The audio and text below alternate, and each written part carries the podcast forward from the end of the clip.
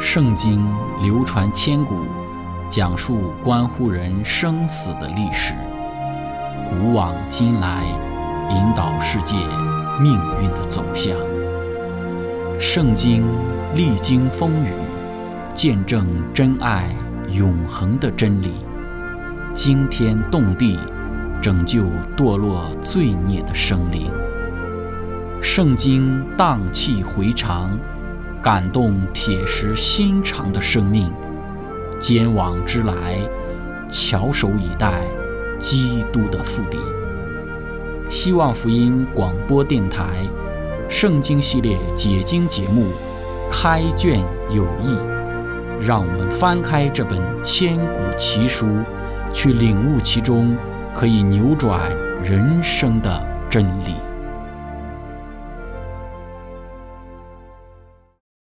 亲爱的听众朋友，平安！欢迎您收听《开卷有益·圣经解经》节目。今天我们要讲述的是流泪的先知耶利米的故事。今天我们要谈论的是先知耶利米时期的历史的背景，包括当时的政治背景、几大帝国之间的拉锯，以及耶利米担任先知时期的犹大的五位王他们的功过是非。今天的内容。我们只是比较简单扼要的来论述一下当时的历史情形。那么在开始讲论之前，我们一起来聆听一首诗歌。主，我邀请你。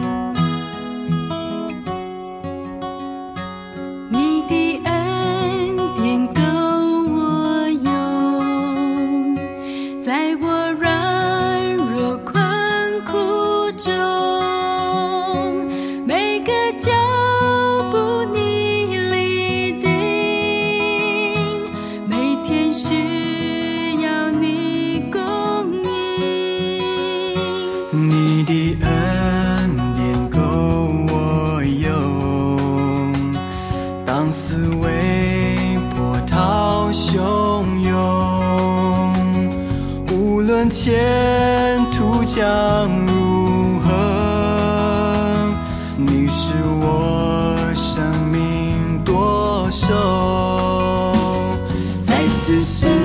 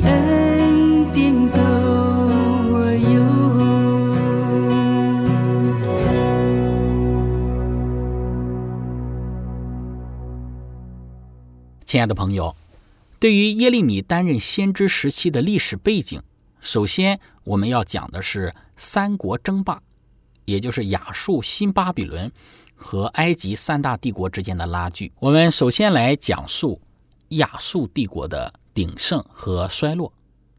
上次讲到先知以赛亚时期的历史背景，我们有提到几个亚述帝国的强盛的王，像撒曼以色三世。提格拉皮尼瑟三世、萨尔根二世和西拿基利，亚述帝国的势力有时会比较强盛，但是当比较软弱的人做王的话，这个国势就会比较衰弱。亚述最后一个强王亚述巴尼拔，他在位的时期是公元前的六百六十九年到六百二十七年。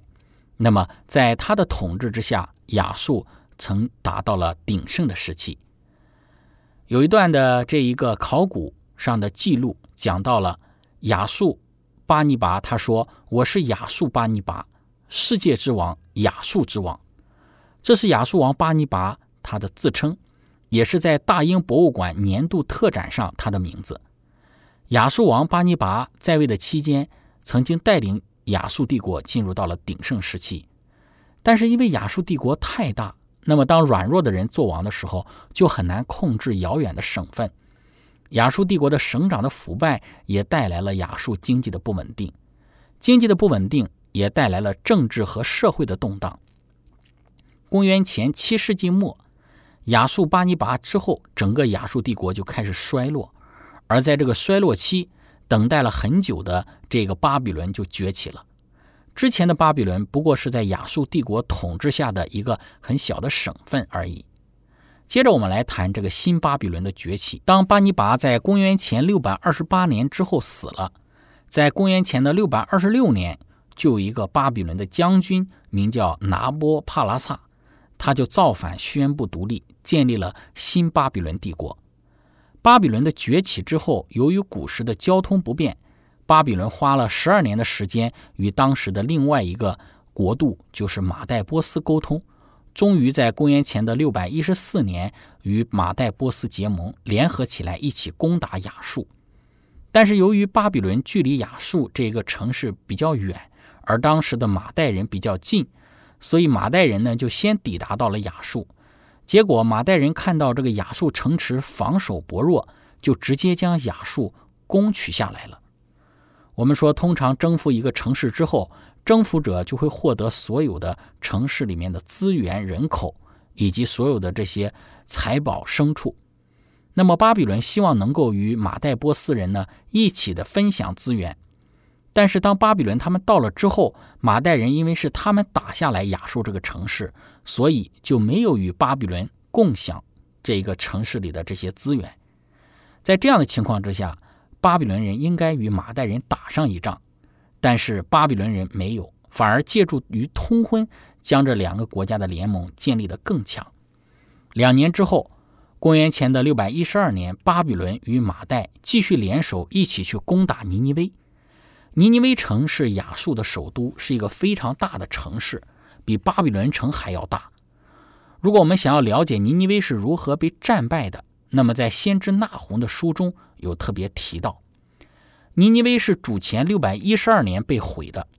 尼尼微是一个大城，虽然作为亚述的首都被毁灭了，但是亚述各地还是有许多的亚述的军队，因此尼尼微城的毁灭不代表亚述的毁灭。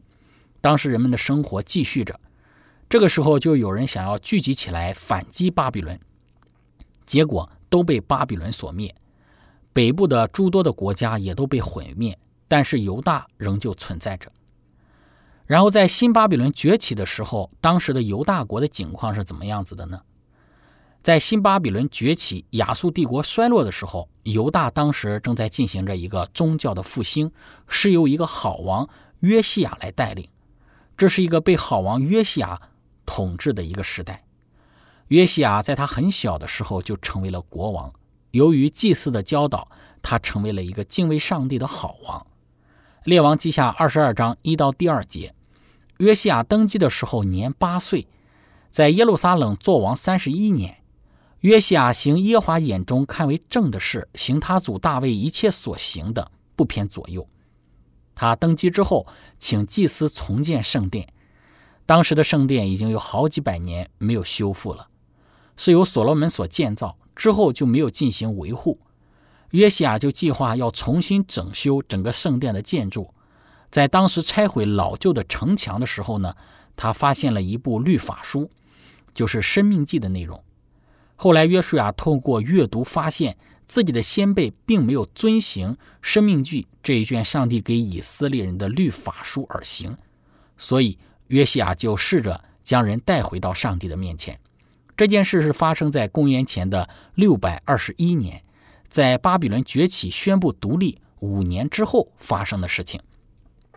在公元前的六百二十一年，此时的约西亚他正在一个十字路口。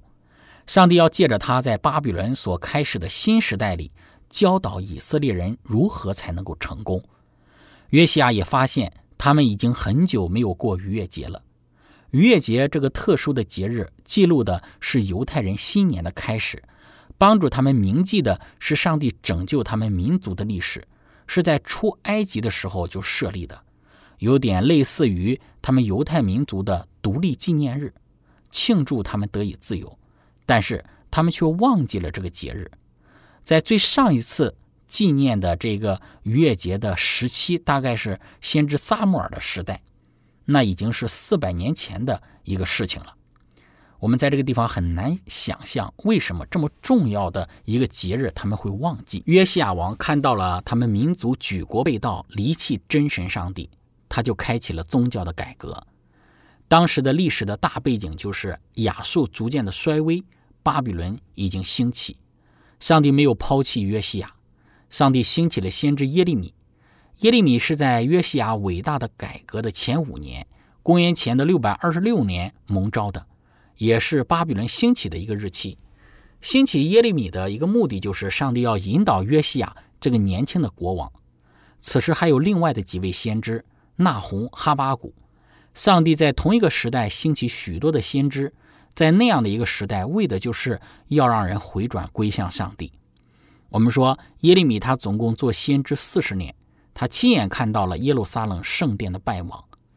约西亚做王的时候，他的势力也拓展到了北部。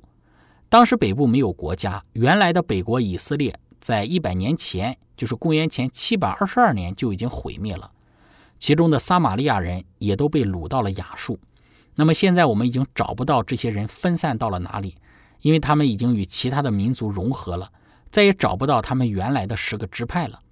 所以约西亚就将自己的版图向北拓展。在这样的情形之下，我们来谈埃及的挑战和失败。当时埃及也参与进来，因为亚述消失了，所以埃及人他们明白巴比伦人才是他们的最大的敌人和威胁，不再是亚述了。所以，正在巴比伦崛起的时候，埃及也想要在中东形成一种的影响力。当时有一个埃及的法老名叫尼哥，他就开始训练他的军队去攻打巴比伦。由于约西亚已经向北拓展了犹大的版图，而犹大这一块土地是埃及北上去往美索不达米亚攻打巴比伦的必经之地，因此法老尼哥就对约西亚说：“我要经过犹大。”我要往北去攻打巴比伦。当时的法老尼哥说：“我对犹大国没有兴趣。”约西亚要做的决定就是是否允许法老尼哥通过犹大地。约西亚那个时候，我们刚刚讲到有好几个先知，其中就有耶利米，但是他没有询问耶利米，约西亚就擅自做出决定，拒绝了法老尼哥的请求。因此，尼哥没有其他的选择，他又再一次的派出使者。告诉约西亚说，他的上帝告诉他，他要攻打美索不达米亚，请约西亚不要拦阻。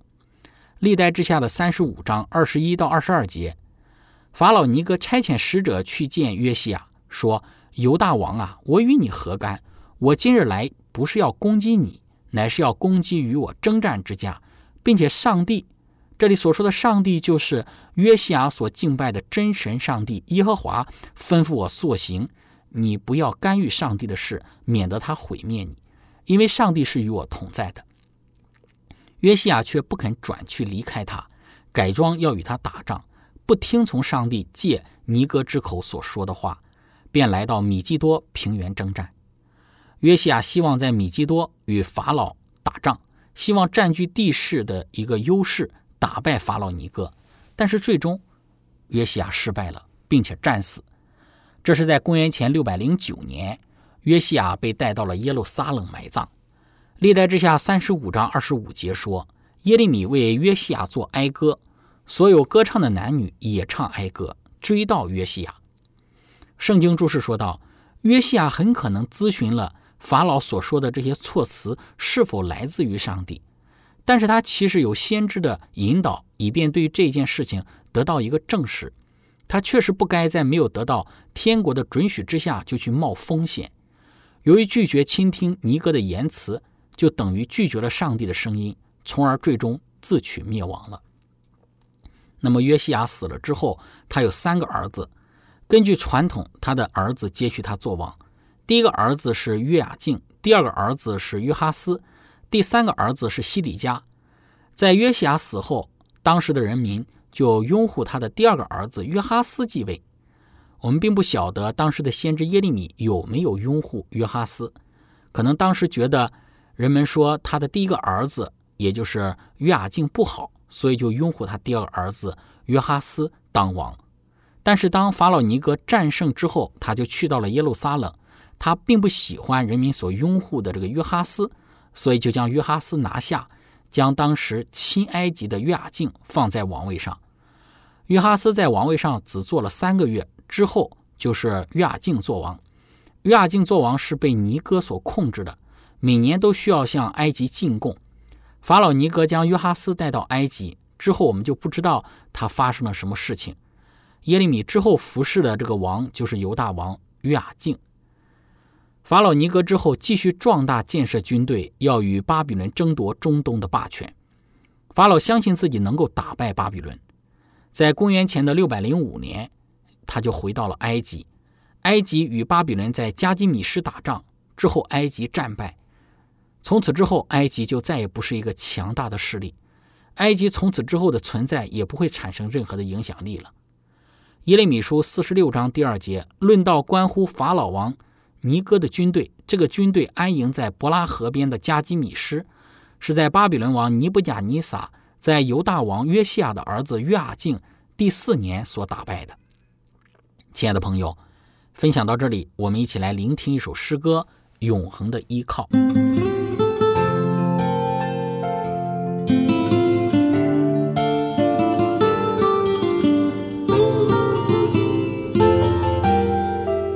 的欢呼，向宇宙宣告，我已找到人生真正的至宝。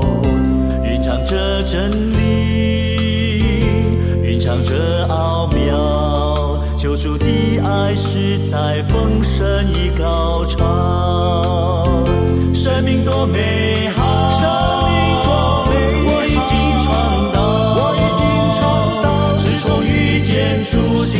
同了，不会再计较，的需要多少，的需要多少，因我已找到永恒的依靠，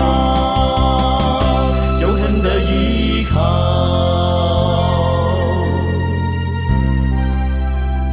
向大地欢呼，向宇宙宣告。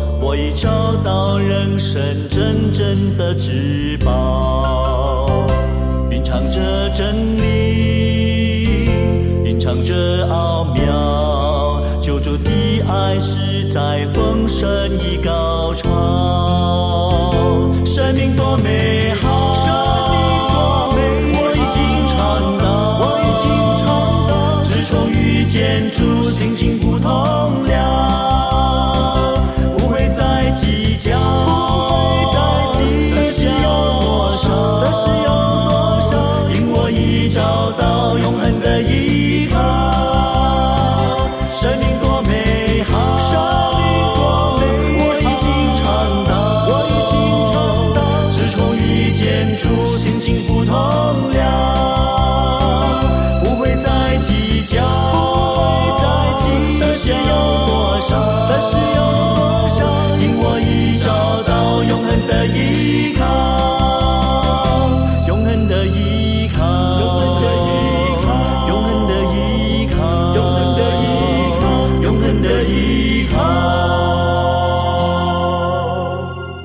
亲爱的朋友，接着我们来谈犹大王国的这一个末代武王耶利米。在犹大国最后的四十年期间，先后给五个国王，然后担任先知。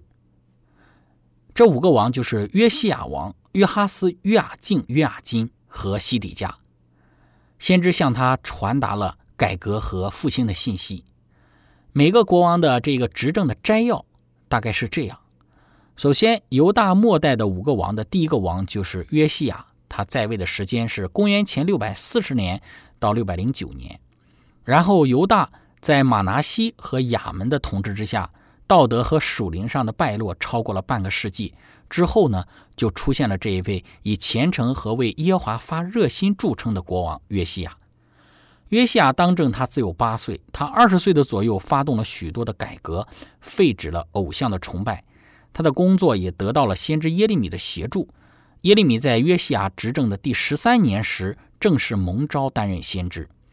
约西亚的目的是坚决在犹大废除偶像崇拜，并重新树立对上帝的敬拜。约西亚执政的第十八年，洁净并修理圣殿的过程中，发现了律法书的一个副本。这个发现强化了约西亚在整个国家的改革运动，甚至扩展到原先。北方以色列国的领域，亚述帝国的毁灭给运动的扩展也带来了一个难得的一个好的时机。约西亚于公元前的六百零九年，因擅自在米基多与当时的埃及的法老尼哥二世交战而英年早逝。他的死是国家的重大损失，犹大的民众都深深的因为他们的国王的一个战死而哀哭。犹大末代武王的第二位。就是约哈斯，他另外一个名字叫沙龙。在约西亚死后，百姓就拥立他做王，可能因为他倾向于赞成巴比伦。约哈斯只做了三个月的王，尼哥二世北征回来就废了他，把他带到埃及，他就死在埃及。列王记下的二十三章三十四节，法老尼哥立约西亚的儿子以利亚敬接续他父亲做约西亚王，给他改名叫约雅敬。却将约哈斯带到埃及，他就死在那里。犹大末代武王当中的第三位就是约雅敬，原名叫以利亚敬。尼哥废约哈斯之后，就立约西亚的这个儿子约雅敬为王。犹大成为埃及的属国，需要向埃及纳贡，寻求埃及的庇护。在这样的一种情形之下，第一次的被掳也就发生了，在公元前的六百零五年。尼布甲尼撒开始入侵巴勒斯坦，拿走了圣殿里的部分器皿，并把一些王室贵族成员掳到了巴比伦，其中有但以里和他的三个朋友。约雅敬就被迫背弃埃及，而改与巴比伦结盟。